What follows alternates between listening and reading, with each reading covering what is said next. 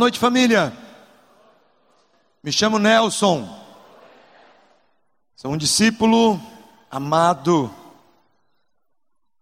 discípulo querido do Senhor Jesus, lutando, entre outras áreas, com a dependência química das drogas, limpo delas e em abstinência há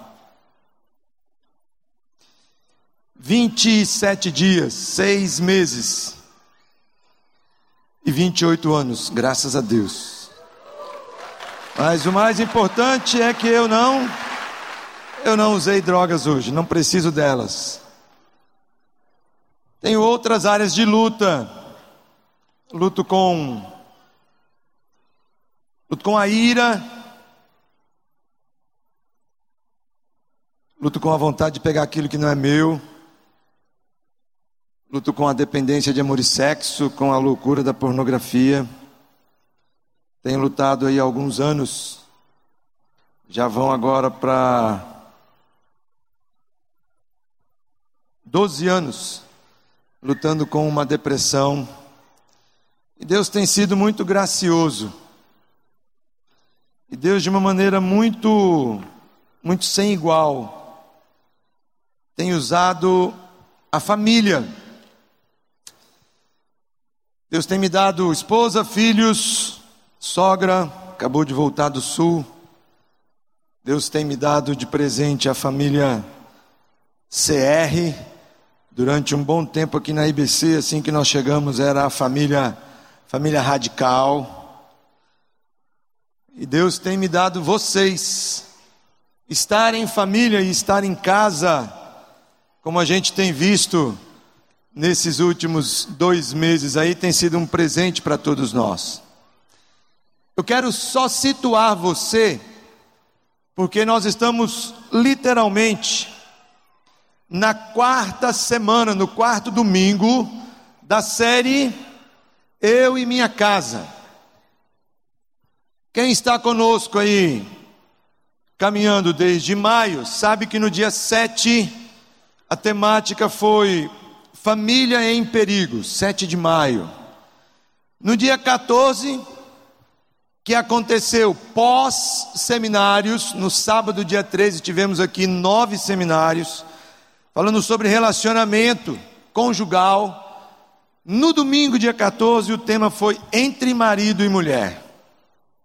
No dia 21, Entre Pais e Filhos. E no dia 20, no sábado, no terceiro sábado, sábado da família, conversamos exatamente sobre relacionamento entre as gerações. Foi muito especial. Foram oito seminários. E no último sábado, dia 27, que antecedeu o tema Por que família? Conversamos em dez seminários naquele sábado, de 17 até as 19 horas, sobre essa temática e as várias nuances do relacionamento em família. E hoje a temática é família como ela é. Família como ela é.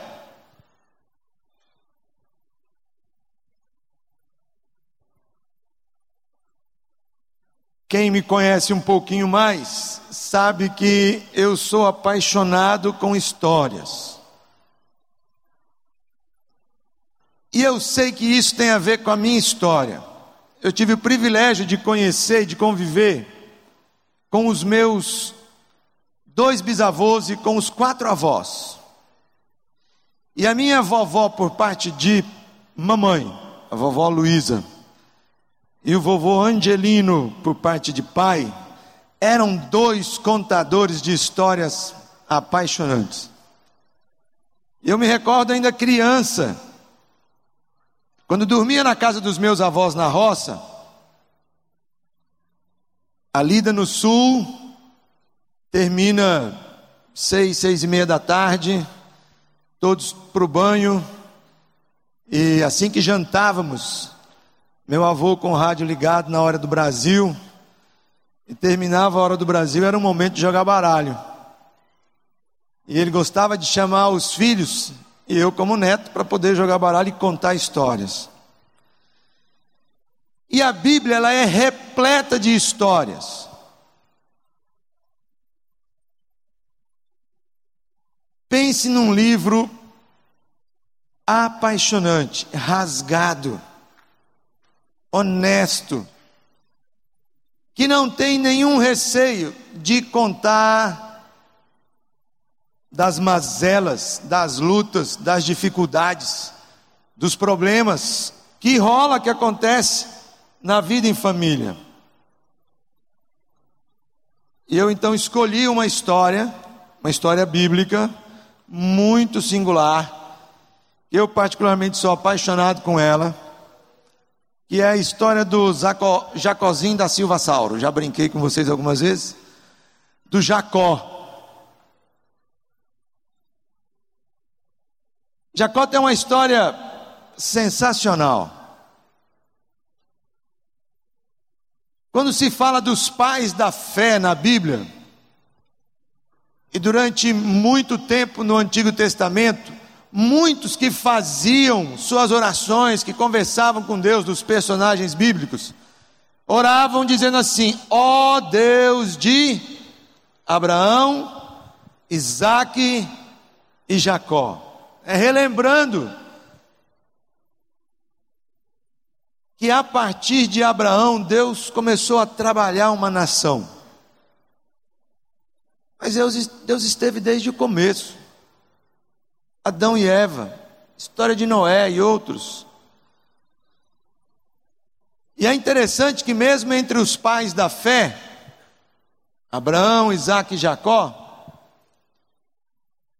Jacó tem muito mais texto bíblico do que o próprio Abraão.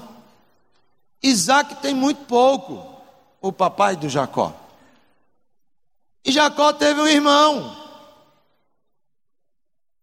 Mas pense no tal do Jacó. Do capítulo 25 do Gênesis até o capítulo 49, quando ocorre a sua morte.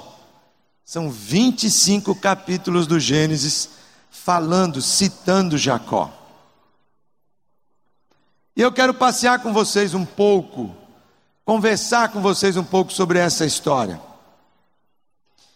A temática era a família como ela é.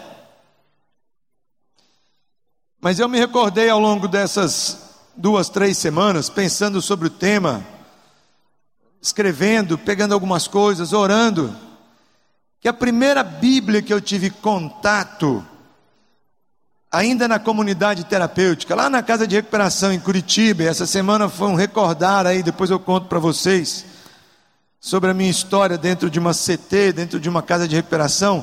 Mas a primeira versão bíblica que eu tive contato e que eu li em dois meses e meio, dentro da casa de recuperação, foi uma versão revista e corrigida uma versão mais antiga, com os textos e muitas palavras ainda de um português, lá dos anos 50, 60 e tal. E uma frase marcou o tempo de leitura bíblica dentro da casa de recuperação, lendo Jacó. E vendo Jacó aprontando um monte. E a frase era assim, é assim até hoje lá nessa versão. E Deus era com Jacó. E Deus era com Jacó. Então a temática de hoje à noite é encontrando Deus na família como ela é. Você pode repetir comigo? Encontrando Deus na família como ela é. Vamos ouvir as vozes masculinas? Um, dois e. Encontrando Deus na família como ela é. As meninas agora, um, dois e. Encontrando Deus. Todos nós juntos, vamos lá? Encontrando Deus na família como ela é. Vamos orar? Senhor, tua palavra está aberta. Ela é a verdade. santifica-nos na tua verdade. Ela é o poder de Deus para a salvação de todo aquele que crê. E ela contém histórias de geração em geração, de geração em geração, até chegar a nós nesse dia de hoje. E o Senhor, que é o dono da história, esteve com essas famílias, se revelou a elas, se deixou encontrar nelas. Deus, a minha oração nessa noite é que cada um de nós possamos encontrar o Senhor nas nossas famílias, como elas são. Abençoa-nos, dá-nos mente, ouvidos e corações atentos, abertos àquilo que o Senhor quer falar com cada um de nós.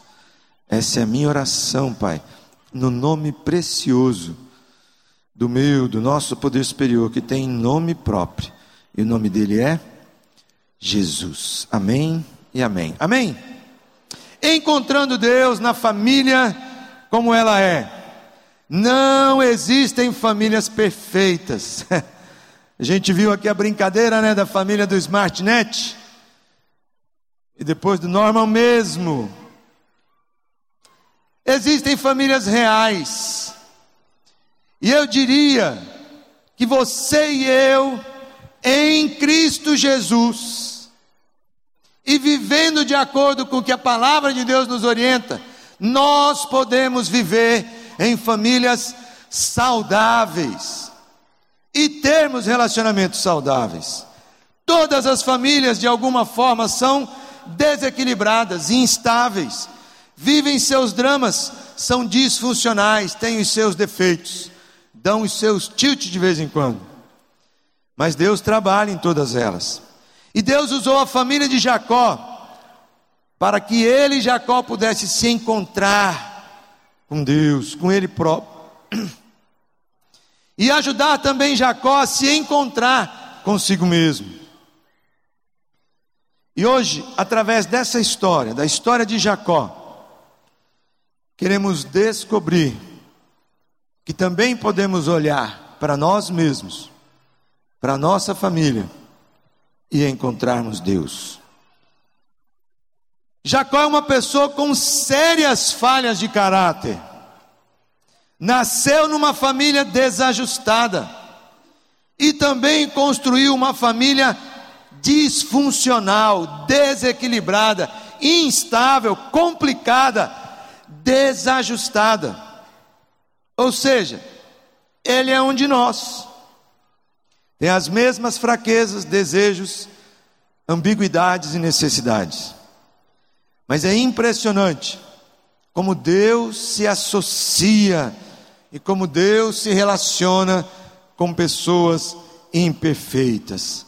Umas mais, outras menos. Umas mais corretas, outras menos. E normalmente, se tivéssemos que talvez escolher para poder contar uma história, uma história que tivesse um final feliz, bacana. A gente pensa assim, não, mas escolher logo a história de Jacó, Nelson, tem alguma coisa errada aí. Mas olha que coisa tremenda. O texto de Romanos 3, 23 diz assim: Todos pecaram, e todos carecem da glória de Deus. Todos deram choque, todos tiveram problemas, Todos vacilaram, todos cometeram erros, todos se omitiram, sem exceção, todos. E Deus decide se relacionar e se associar comigo e com você. Ao olharmos para a vida de Jacó, percebemos que somos encontrados por Deus quando damos nome a um filho. A gente vai ver um pouco dessa história, muito interessante.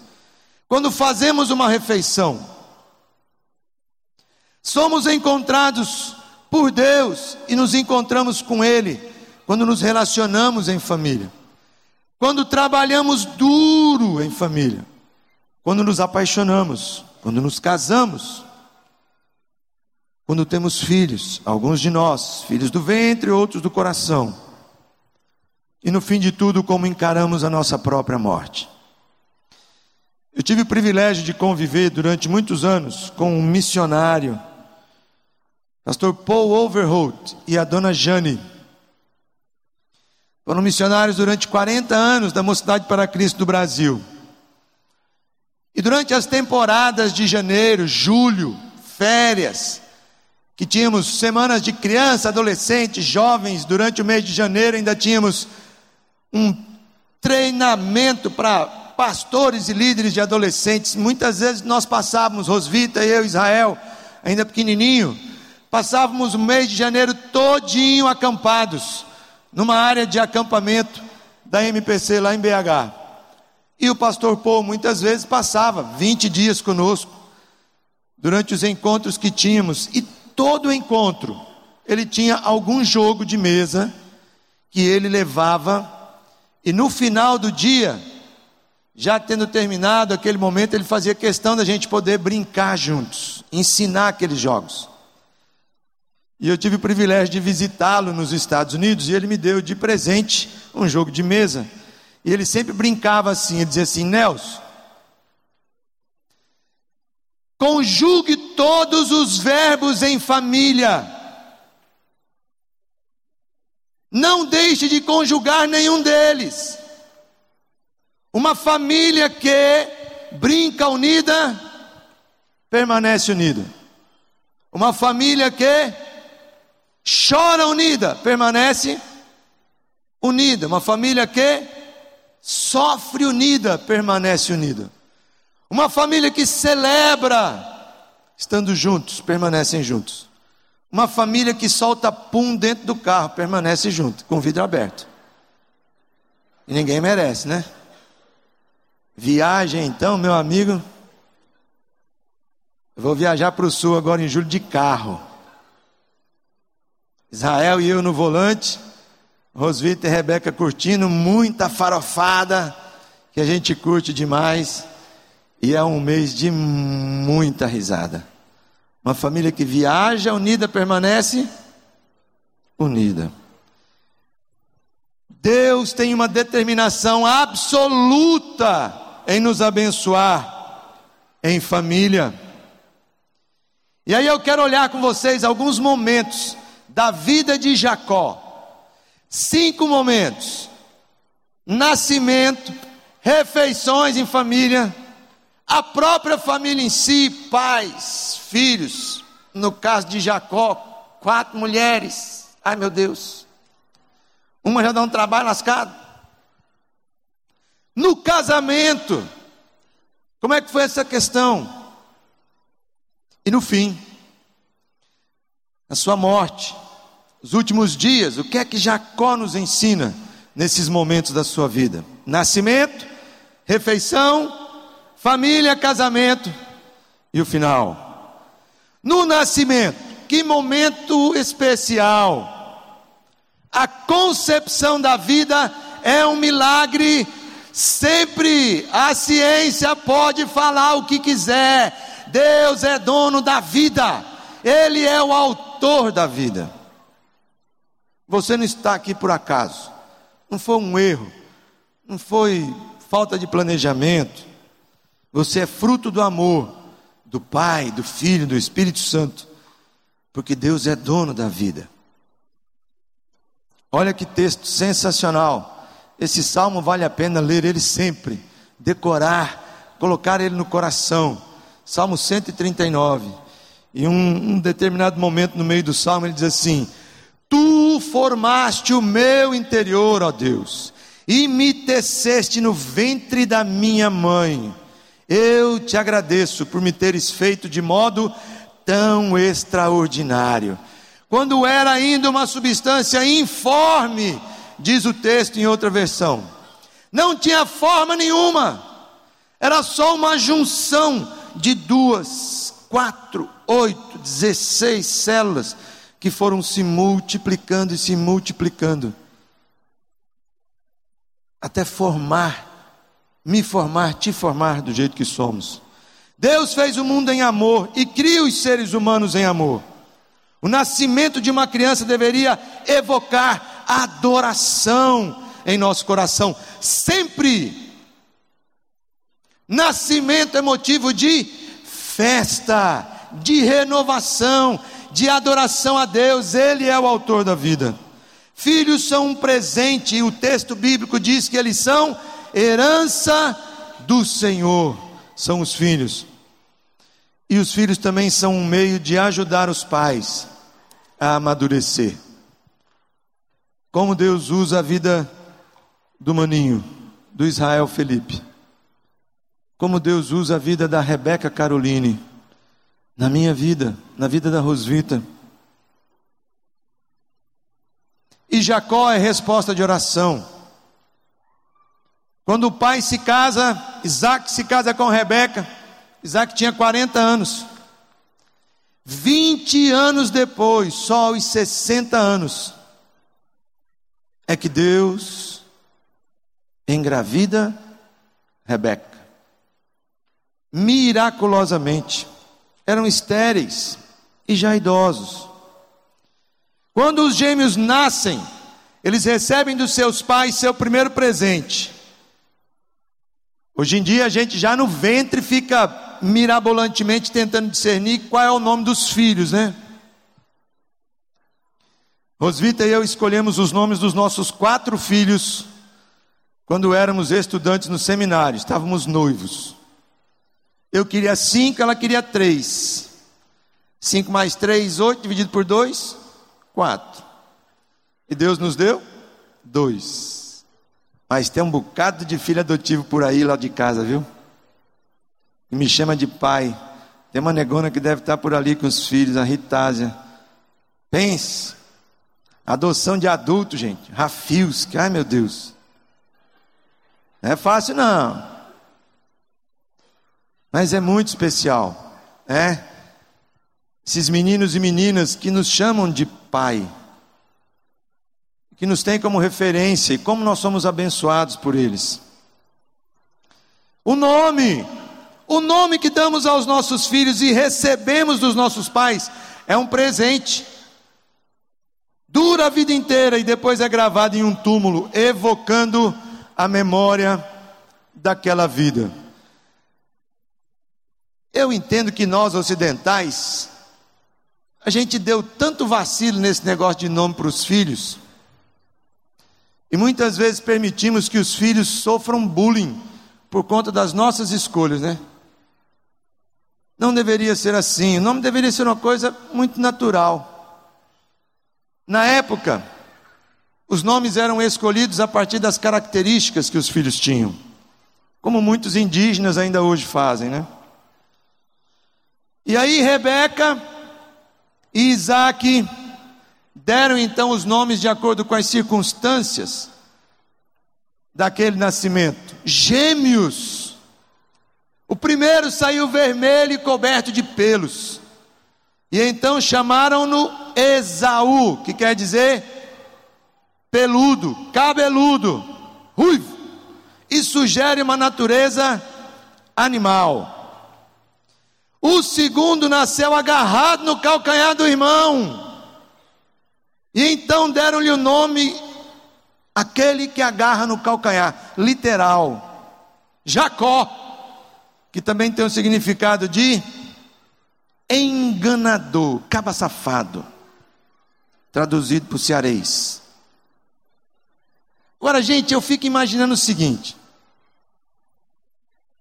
tem umas cenas bíblicas que elas são meio, meio esquisitas.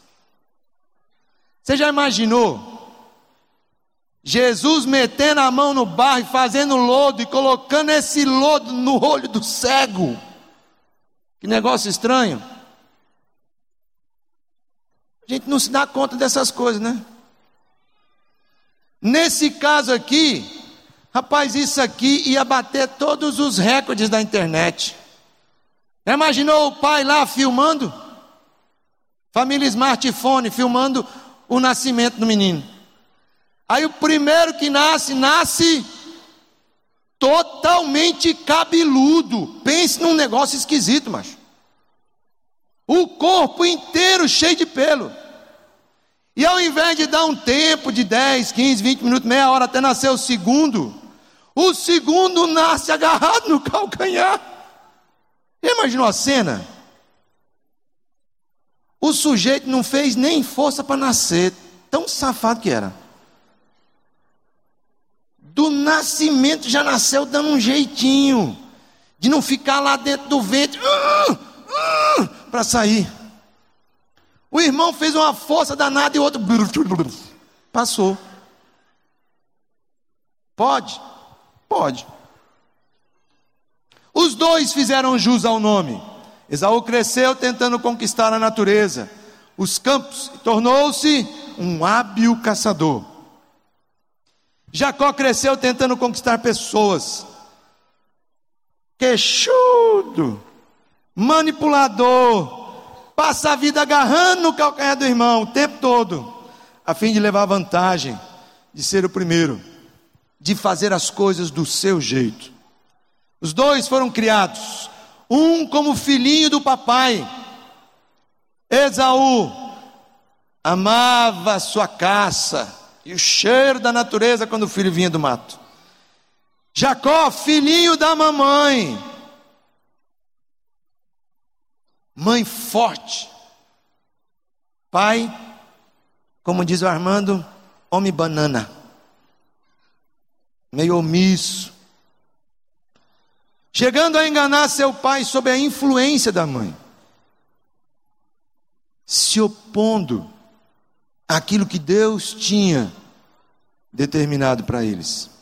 Percebemos que os gêmeos crescem como rivais, lutam entre si desde o ventre, diz o texto.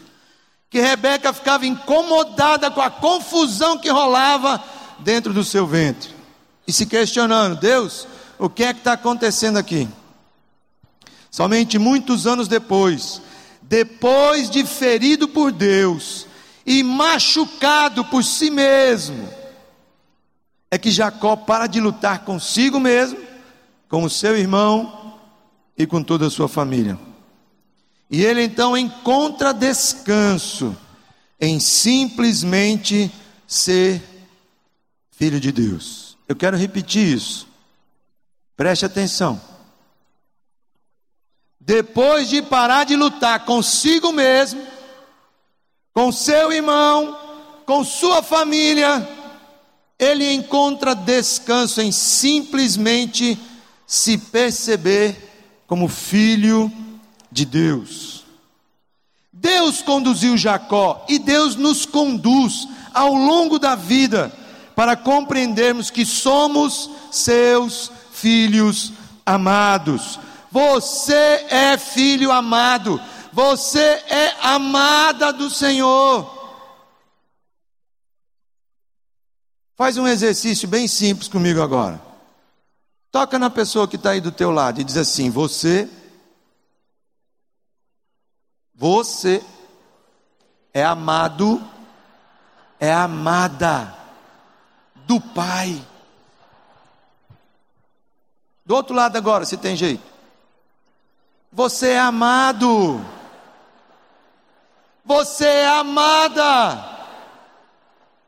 Olha agora no olhinho dele, porque tem gente que está fazendo assim: Você é amado, viu? Eu estou vendo. Olha, você é amado de Deus. Você é amada do Pai. O Pai te ama. Ama.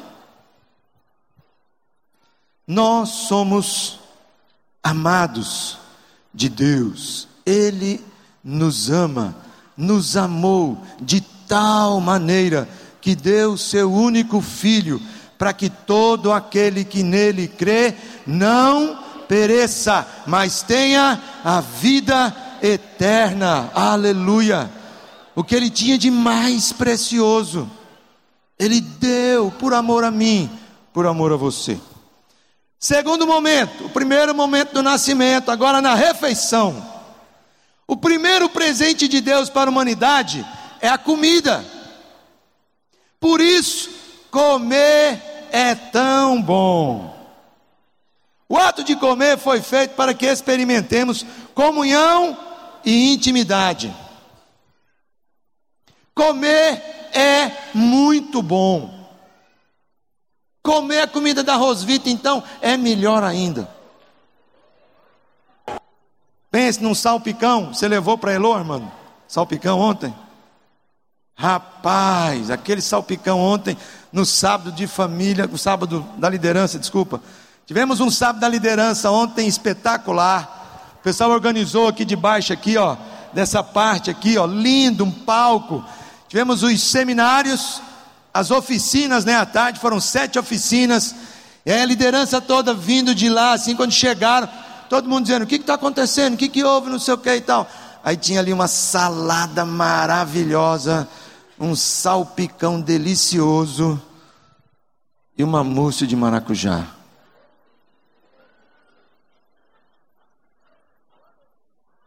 Todo mundo com fome, não está não?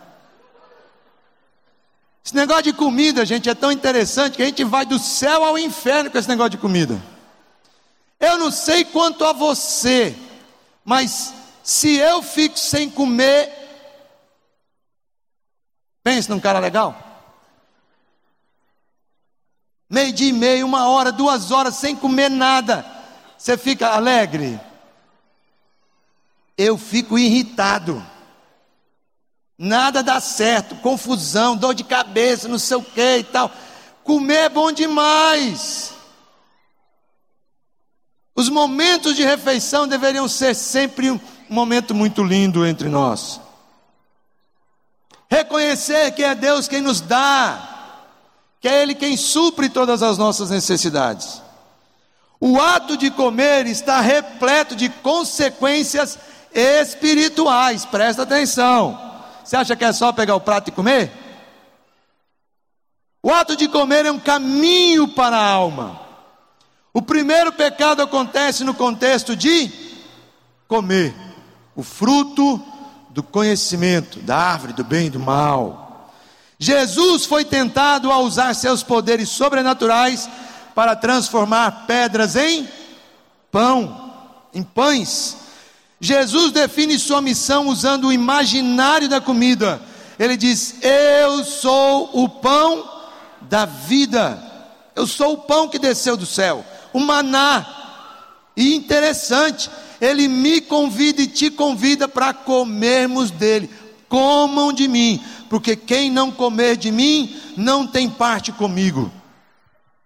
Jesus deixa como memorial uma refeição Partimos o pão e bebemos o vinho, o suco de uva na ceia, durante a ceia, lembrando sua primeira vinda, sendo Deus se fez homem. Como homem foi servo obediente até a morte, morte de, de cruz. Ressuscitou ao terceiro dia, venceu a morte no meu e no teu lugar e o momento de ceia é sempre ao entorno da mesa, vendo o pão e o vinho, o corpo e o sangue de Jesus.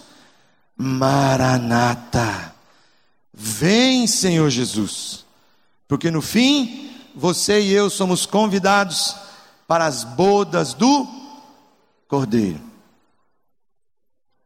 Esaú perdeu o seu lugar de direito de irmão mais velho, a primogenitura e a transmissão da promessa da bênção de Deus na mesa do jantar. Preferiu uma gratificação instantânea, não conseguiu pensar além da barriga quando chegou com fome da caça. E Jacó lhe ofereceu comida em troca da primogenitura, e ele, eu lá quero saber de primogenitura, para que, que eu vou querer esse direito? Eu estou é com fome. Simplesmente atendeu à luxúria, à carne, seu Deus naquele momento foi o estômago. Para alguns, o Deus é o sexo. Para outros, a droga, o álcool. Para outros, o trabalho.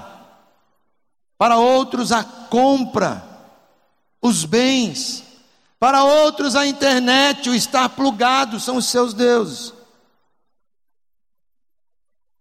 Jacó, conhecendo o calcanhar do irmão, não consegue confiar que Deus dará ao seu tempo, no tempo devido, a bênção. E ele precisa sempre estar então no controle. E obtém por meio de subterfúgios. Aproveita a oportunidade para tirar vantagem do seu irmão. O que ele deseja não é ruim, é bom, mas a forma como tenta consegui-lo, de jeito nenhum. Essa é muito má. A primogenitura era o direito do primogênito, do líder do clã, um lugar de honra e responsabilidade. E anos mais tarde, em uma outra refeição, juntamente com sua mãe, engana o seu pai para receber a bênção do patriarca. O coração dos dois foi revelado na mesa, na hora da refeição, no comer.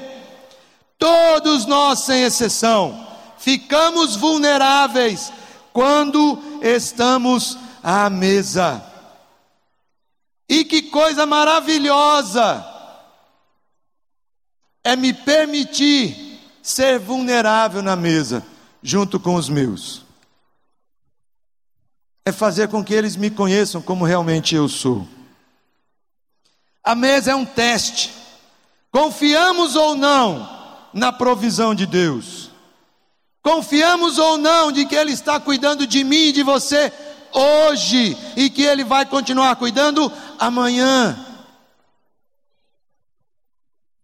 A Bíblia diz que se eu tenho o que comer e o que vestir, com isso eu deveria pular de alegria. Mas muitas vezes eu fico com a cabeça cheia de coisas, imaginando e amanhã, e depois de amanhã, como é que vai ser? E Jesus diz: olhem os lírios do campo, olhem os pardais, os pássaros no céu, eu não cuido deles? Será que eu não vou cuidar de você? E o meu Deus, e o nosso Deus, há de suprir em glória todas as nossas necessidades. Aleluia. Precisamos usar nossa mesa como lugar de comunhão entre pessoas, porque o Senhor é o meu, é o nosso pastor, e nada, absolutamente nada vai vai nos faltar. Precisamos falar isso na mesa. Mesa é lugar de família, mesa é lugar de hospitalidade, mesa é lugar de comunhão com Deus. Fazer um parêntese aqui para contar para vocês algo que aconteceu essa semana, muito lindo. Já há muitos anos que Deus tem colocado no meu coração o desejo de abençoar as comunidades terapêuticas do estado do Ceará.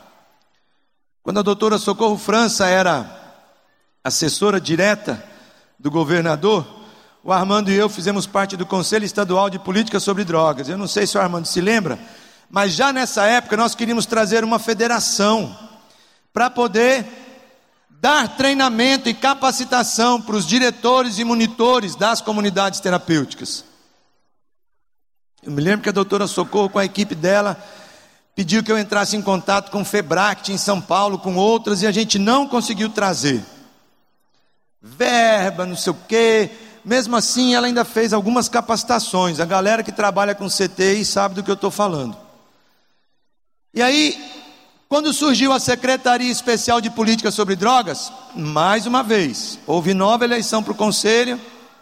O Armando disse: Nelson, vai você e aí fomos eleitos, eu e o Max, como representantes de entidades cristãs e tal, religiosas, junto ao conselho. O Max é um garoto do Volta Israel do Shalom. E durante esses quase dois anos a gente tem insistido com isso. De fazer com que as comunidades terapêuticas, os seus diretores, os seus monitores sejam capacitados e ofereçam acolhimento, tratamento, reinserção social de melhor qualidade nas nossas CTs. Ano passado, em dezembro, Rosvita e eu fomos convidados para participar de um congresso em Campinas, no Free Mind. E eu fui preletor de um dos painéis, tive um pouco mais de tempo durante o congresso e visitei então todas as federações brasileiras de comunidades terapêuticas. E fiz um contato com uma dessas federações chamada Cruz Azul no Brasil. E pense no presente que Deus nos deu essa semana. Estiveram conosco aqui sete professores ao longo da semana. Cinco deles foram embora somente hoje, desde domingo da semana passada, quando chegaram, de segunda a sexta. Tivemos aqui coordenadoras da Secretaria Estadual de Política sobre Drogas fazendo o curso. Tiremos, tivemos aqui 11 comunidades terapêuticas, foram ao todo 46 pessoas sendo capacitadas e treinadas. Gente, foi um presente de Deus. O grão de mostarda, o Reciclando Vidas e as comunidades que nos visitam dominicalmente ou mesmo durante a semana no Cérebro de Restauração estiveram aqui presentes, fazendo o caminho e tal. Foi muito especial. E eu estou compartilhando isso porque uma das aulas oferecida ao longo de um dos dias por uma das terapeutas e psicólogas lá da Serene da, da Cruz Azul no Brasil sobre prevenção foi um desafio que ela fez para todos nós e que eu quero lançar para você, que foi o seguinte: os especialistas dizem que a melhor prevenção que você e eu podemos dar para os nossos filhos sobre a questão da dependência química das drogas é almoçar, é jantar em família. É não abrir mão de uma refeição em casa, de conversar, de jogar à mesa. Jogos, brincadeiras conhecendo um ao outro, suas características, suas personalidades. E foi feito o desafio para todos nós. Ao longo desse ano, a Cruz Azul no Brasil tem desafiado a que aqueles que se relacionam com eles façam refeições em família. Não saiam da mesa para comer, não assistam televisão enquanto estão almoçando, jantando, lanchando. E o desafio fica para você também. Amém? Dessa forma alimentamos nossa alma enquanto alimentamos nosso corpo.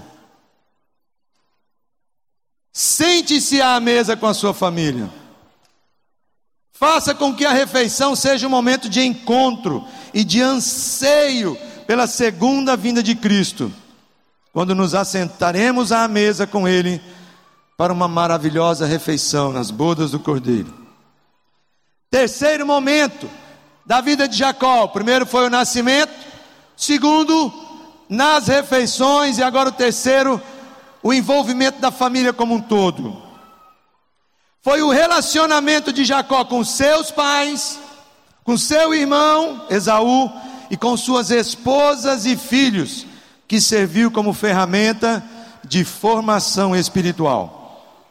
Toda pessoa vem ao mundo com uma bagagem recebida da sua família, algumas coisas boas e outras más. Na família de Jacó encontramos herança espiritual, Deus é Deus, o Deus de Abraão, o Deus de Isaac, engano e segredos triângulos familiares. Olha quanta gente enganou quanta gente. Rebeca e Jacó enganaram Isaac. Labão enganou Jacó. Simeão e Levi, dois dos filhos, enganaram Siquém e Ramor. Os irmãos enganaram Jacó sobre a morte de José. Tamar enganou Jacó. José enganou seus irmãos. Pense numa família legal. Desvalorização e exploração de pessoas. Labão explorou Lia, a filha mais velha. Raquel explorou Bila, sua concubina. Raquel explorou Jacó para conseguir mandrágoras. Judá explorou Tamar para satisfazer seus desejos sexuais. Rivalidade entre irmãos.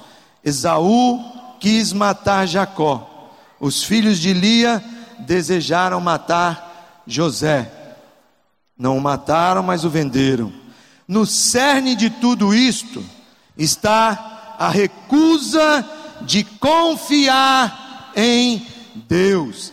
Essa loucura toda nos relacionamentos, o cerne disso tudo é: não confio em Deus, vou dar o meu próprio jeitinho. Onde estava Deus nessa família? Deus estava nessa família, assim como está na tua família, na nossa família, na minha família. Deus permitiu que essa família sofresse as consequências dos seus atos. Isaac viu seu filho favorito escolher esposas pagãs. Rebeca perdeu seu filho favorito. Esaú desprezou o seu direito de primogenitura. Jacó recebeu a bênção e precisou fugir para salvar sua vida. Jacó foi perseguido e enganado pelo seu sogro. Raquel morrer, morreu ao dar à luz o segundo filho, Benjamim. O filho favorito de Jacó, José, foi sequestrado e vendido como escravo. Deus ensina muitas lições através da escola das consequências naturais, mas Deus sempre intervém com graça. Deus sempre intervém com graça. Deus conduziu cada um até o ponto em que suas necessidades não pudessem mais ser supridas por ninguém, senão pelo próprio Deus. Foi conduzindo um a um, para que compreendesse, enganando, querendo o imediato. Não, não foi suprido, não foi suprido, não foi suprido. Todas as necessidades, minha e tua, são preenchidas em Deus. Raquel, que não tinha filhos, gerou milagrosamente José e Benjamim. Lia, a esposa não amada, se tornou a responsável por formar a família da promessa e foi enterrada ao lado de Jacó. Jacó voltou para casa, vindo de uma terra distante, e se reconciliou com seu irmão, e no final da vida abençoou os seus netos. Deus redime a vida desestruturada de Jacó e derrama graça sobre as suas feridas. Olha o que diz 2 Coríntios 3,18: O Senhor que é o Espírito, nos transforma gradativamente à sua imagem gloriosa, deixando-nos cada vez mais parecidos com Ele. Isso é o que Deus faz todos os dias na minha vida e na tua vida. Nosso processo de santificação. Deus faz o mesmo ainda hoje. Deus intervém com a sua graça e usa o ambiente familiar como um lugar de transformação. Deus intervém com a sua graça na vida de Jacó, da família de Jacó. Usa esse ambiente familiar, usa o meu ambiente, usa o teu ambiente familiar como um lugar de transformação. Quarto momento, no casamento. A maioria das pessoas casadas já se perguntou se não acabou casando com a pessoa errada. Só eu fiz essa pergunta ou você também já fez? Mas e aí, né? Fazer o quê? Agora está casado? Será que é bem assim? Jacó recebeu o que deu a seu pai Isaac, ao receber Lia como esposa na noite de núpcias, no lugar de Raquel. Ou seja, ele enganou o pai e agora foi enganado. Não se deixe enganar. Ninguém pode zombar de Deus. A pessoa sempre colherá aquilo que semear. Deus coloca para Jacó espelhos a fim de ver a si mesmo e assim estar pronto para se encontrar com Deus. Lia e Labão, e Labão, Lia, sua mulher mais velha, Labão, seu sogro, são espelhos para Jacó. Um homem que sempre tinha um plano para tirar vantagem para si, é agora vítima, está sendo enganado. Labão e Lia são a terapia da realidade para Jacó. Apesar do engano, ele mantém a aliança do matrimônio, ele mantém o compromisso. É por isso que as pessoas fazem votos quando se casam. Fazemos votos não porque podemos cumprir as promessas, mas porque em nossa fraqueza não somos capazes de cumpri-las. Não guardamos os votos, os votos é que nos guardam. Eles tornam o verbo amar em uma ação e não em um sentimento. Honrem o casamento e mantenham pura a união conjugal é o que o escritor aos Hebreus nos ensina. Deus está presente em casamentos difíceis, complicados, instáveis, casamentos turbulentos, relacionamentos de casal. E aí muitos dizem assim: ah, é porque o senhor não conhece a minha mulher, ah, é porque o senhor não conhece meu marido. Meu filho, só muda o quartel-general, a luta é a mesma. Experiências longas e difíceis na vida nos levam para mais perto de Deus momento mais difícil do meu relacionamento e do relacionamento do nosso casamento, Rosvita e eu, foi quando tínhamos por volta de 18, 19 anos de casados, e eu passei por um processo muito severo de depressão, e nós nos machucamos muito. Deus usou um livro naquela época. A gente estava falando das cinco linguagens do perdão, é, as cinco linguagens do amor, e dos mesmos autores tem um outro livro chamado As Cinco Linguagens do Perdão. E eu me lembro que eu pedi para a liderança da igreja para que a gente pudesse ficar um tempo. E aí os pastores, os líderes nos deram dez dias e a gente saiu. Fomos para alguns locais, algumas casas de alguns irmãos, na serra, no mar. E ficamos lendo esse livro juntos. E foi um tempo de, de muito perdão. De muito pedido de perdão. De reconhecer que nós estávamos nos machucando e que não ia levar a canto nenhum. E ao final daquele tempo, a promessa foi revigorada no nosso coração. A convicção de que iríamos permanecer juntos, custasse o que custasse, foi novamente refeita. A aliança foi novamente recolocada no lugar. E Deus tem cuidado da gente. O ano que vem, dia 6 de fevereiro, vou fazer 30 anos de casado, graças a Deus. No final, Deus usa a esposa. Aleluia. É um bênção, presente de Deus. No final, Deus usa a esposa não amada para, por meio dos descendentes dela, fazer nascer o Salvador do mundo. Jesus, que veio da linhagem de Judá. E no fim da vida, ela, Lia, a primogênita, a mulher não amada, é enterrada ao lado de Jacó. Apesar de menos amada, ela foi honrada. E o fim? Como é que você quer terminar os teus dias? Como é que você quer ser lembrado pelas pessoas que convivem e se relacionam com você? esposa, esposo, filhos, netos, amigos. O último momento da vida de Jacó foi muito especial. Os últimos tempos. Calvino diz assim: a verdadeira religião é conhecer Deus e conhecer a nós mesmos. Ao longo da vida de Jacó, Deus conduz Jacó para um relacionamento com Ele. Um momento especial que marca esta jornada é quando Jacó volta para sua terra, a caminho de se encontrar com Esaú, seu irmão. Ele fica sozinho no vale do Jaboque e se encontra lutando com Deus. Deus resolve ir embora, mas Jacó não permite. Ele deseja Deus de todo o coração, de toda a sua alma. Ele pede que Deus o abençoe. É nesse momento que Deus pergunta para ele, Jacó: Jacó, qual é o teu nome? Qual é o teu nome? Essa pergunta ele evitou durante mais de 20 anos. Diante do pai, quando ele traz o cabrito e a mãe coloca pelos na mão e no pescoço, ele diz: Eu sou Esaú. trouxe aqui a sua comida, a sua caça. Diante de Raquel, logo que encontra com ela, fica apaixonado com a menina.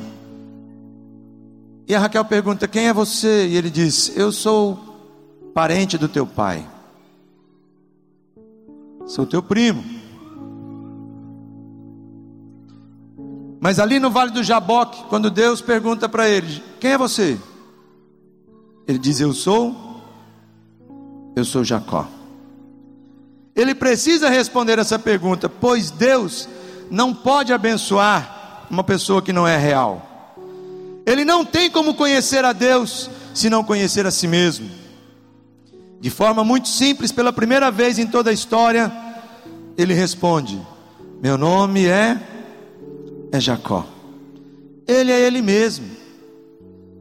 Eu sou o agarrador de calcanhar. Eu sou o enganador. Eu sou o usurpador. Eu sou o manipulador. Neste momento, Deus muda seu nome para Israel, aquele que luta com Deus e prevalece. Ish, homem, ha, luta, é o Deus, aquele que luta com Deus e não sai da presença dEle, e usa de todas as suas forças para dizer: Não saio da tua presença sem que você me abençoe. Olha quem eu sou sou um miserável, sou um desgraçado, sou um enganador, esse sou eu, me abençoe. E o texto bíblico diz que o anjo crava, desloca a coxa de Jacó, e Jacó o resto da vida vai andar, arrastando a perna, como um cachorro atropelado. Mas abençoado por Deus. Bênção de Deus não é sinônimo de bem-estar. E naquele momento, ele vai ao encontro então do irmão. Durante 20 anos, o irmão maquinando para matá-lo. E ele, durante 20 anos, carregando uma culpa miserável, sabendo, vou ter que voltar um dia para casa, e como é que eu vou encarar o meu irmão? E se há um momento lindo na palavra de Deus, é quando os irmãos se encontram. O texto bíblico diz que Jacó reverencia sete vezes, se arqueja para Esaú Isaú diz: irmão, para com isso. E os dois se ajoelham, e os dois se abraçam, e os dois choram. E os dois se perdoam. A perdão, a reconciliação. A vida de Jacó ainda foi um negócio complicado daí para frente, muita coisa ainda aconteceu. Mas ao final tem duas coisas surpreendentes. Primeiro, diante dos dois filhos de José, Manassés e Efraim, ele diz a José que quer adotá-los em sua família. José não entende, diz: como assim? Quero adotar eles na família da promessa. Por que, que não poderia acontecer? Ora, José era casado com uma egípcia. Mas Jacó diz assim: Filho, os meus netos vão fazer parte da nossa família. São filhos. E Jacó também olha para os dois netos e os abençoa. Olha que negócio maravilhoso. Manassés é colocado ao lado da mão direita de Jacó, lugar de proeminência, primogenitura. O mais moço Efraim colocado do lado esquerdo, da mão esquerda. Jacó então faz algo inesperado. Coloca a mão direita sobre o mais novo e a esquerda sobre o mais velho. José fica meio perturbado, tenta mover a mão do pai, dizendo: Pai, tem alguma coisa errada. Mas Jacó diz: Não, não, não, filho. Filho, eu sei o que eu estou fazendo. Ele coloca Efraim à frente de Manassés e ao mesmo tempo abençoa os dois. Na presença de Deus, a bênção para todos nós. Não há preferência. Que coisa maravilhosa. O que é que Jacó sabe agora? O que é que eu posso aprender e que eu sei com Jacó agora? Ele sabe que ser o mais moço não é estar em posição de desvantagem. Ele sabe que Deus olha o caráter e não a posição. Ele sabe que os caminhos de Deus não são os nossos caminhos e que nós não podemos controlá-los. Ele sabe, eu sei, nós temos aprendido que não podemos forçar a mão de Deus e nem fazer com que a bênção aconteça. Ele é dono da bênção. Ele sabe que o amor de Deus é revelado em todas as passagens da nossa vida. Deus tem cuidado de você, Deus tem cuidado da tua família. Deus tem cuidado da tua família. Jacó sabe que o amor de Deus é gratuito, eu não preciso pagar nada pelo amor de Deus. E ele sabe que um amor assim não desiste de nenhum de nós. A sua misericórdia estende-se aos que o temem, de geração em geração, de geração em geração. Deus continua nos encontrando em nossa vida diária, através da nossa família, como ela é. Nada é desperdiçado na nossa vida, nem mesmo as experiências familiares mais difíceis. Nós não precisamos estar em nenhum outro lugar, sermos criados por uma família diferente e nem estarmos em outro relacionamento para sermos encontrados por Deus e inundados de vida. Este é um processo para toda a vida. E Deus nos encontra na nossa família, e nós precisamos encontrar Deus na nossa família.